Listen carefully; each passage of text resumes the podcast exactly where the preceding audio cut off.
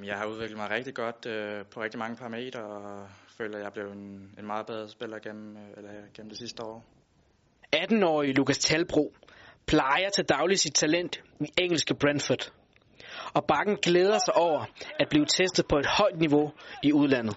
Jamen, jeg tror, jeg får nogle, øh, nogle andre muligheder for at vise mig frem, både øh, altså i, over England, og der er nogle, nogle andre udfordringer, som man ikke får på samme måde herhjemme. England kan virke langt hjemmefra for en ung knægt.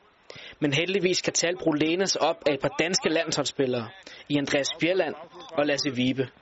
Jamen, det er selvfølgelig dejligt, så er der altid nogen, man kan, kan snakke dansk med, og, og man måske sådan kan føle sig lidt, øh, lidt mere trygge omkring, og, og så ja, bare snakke lidt øh, med dem om, og ikke altid fodbolden.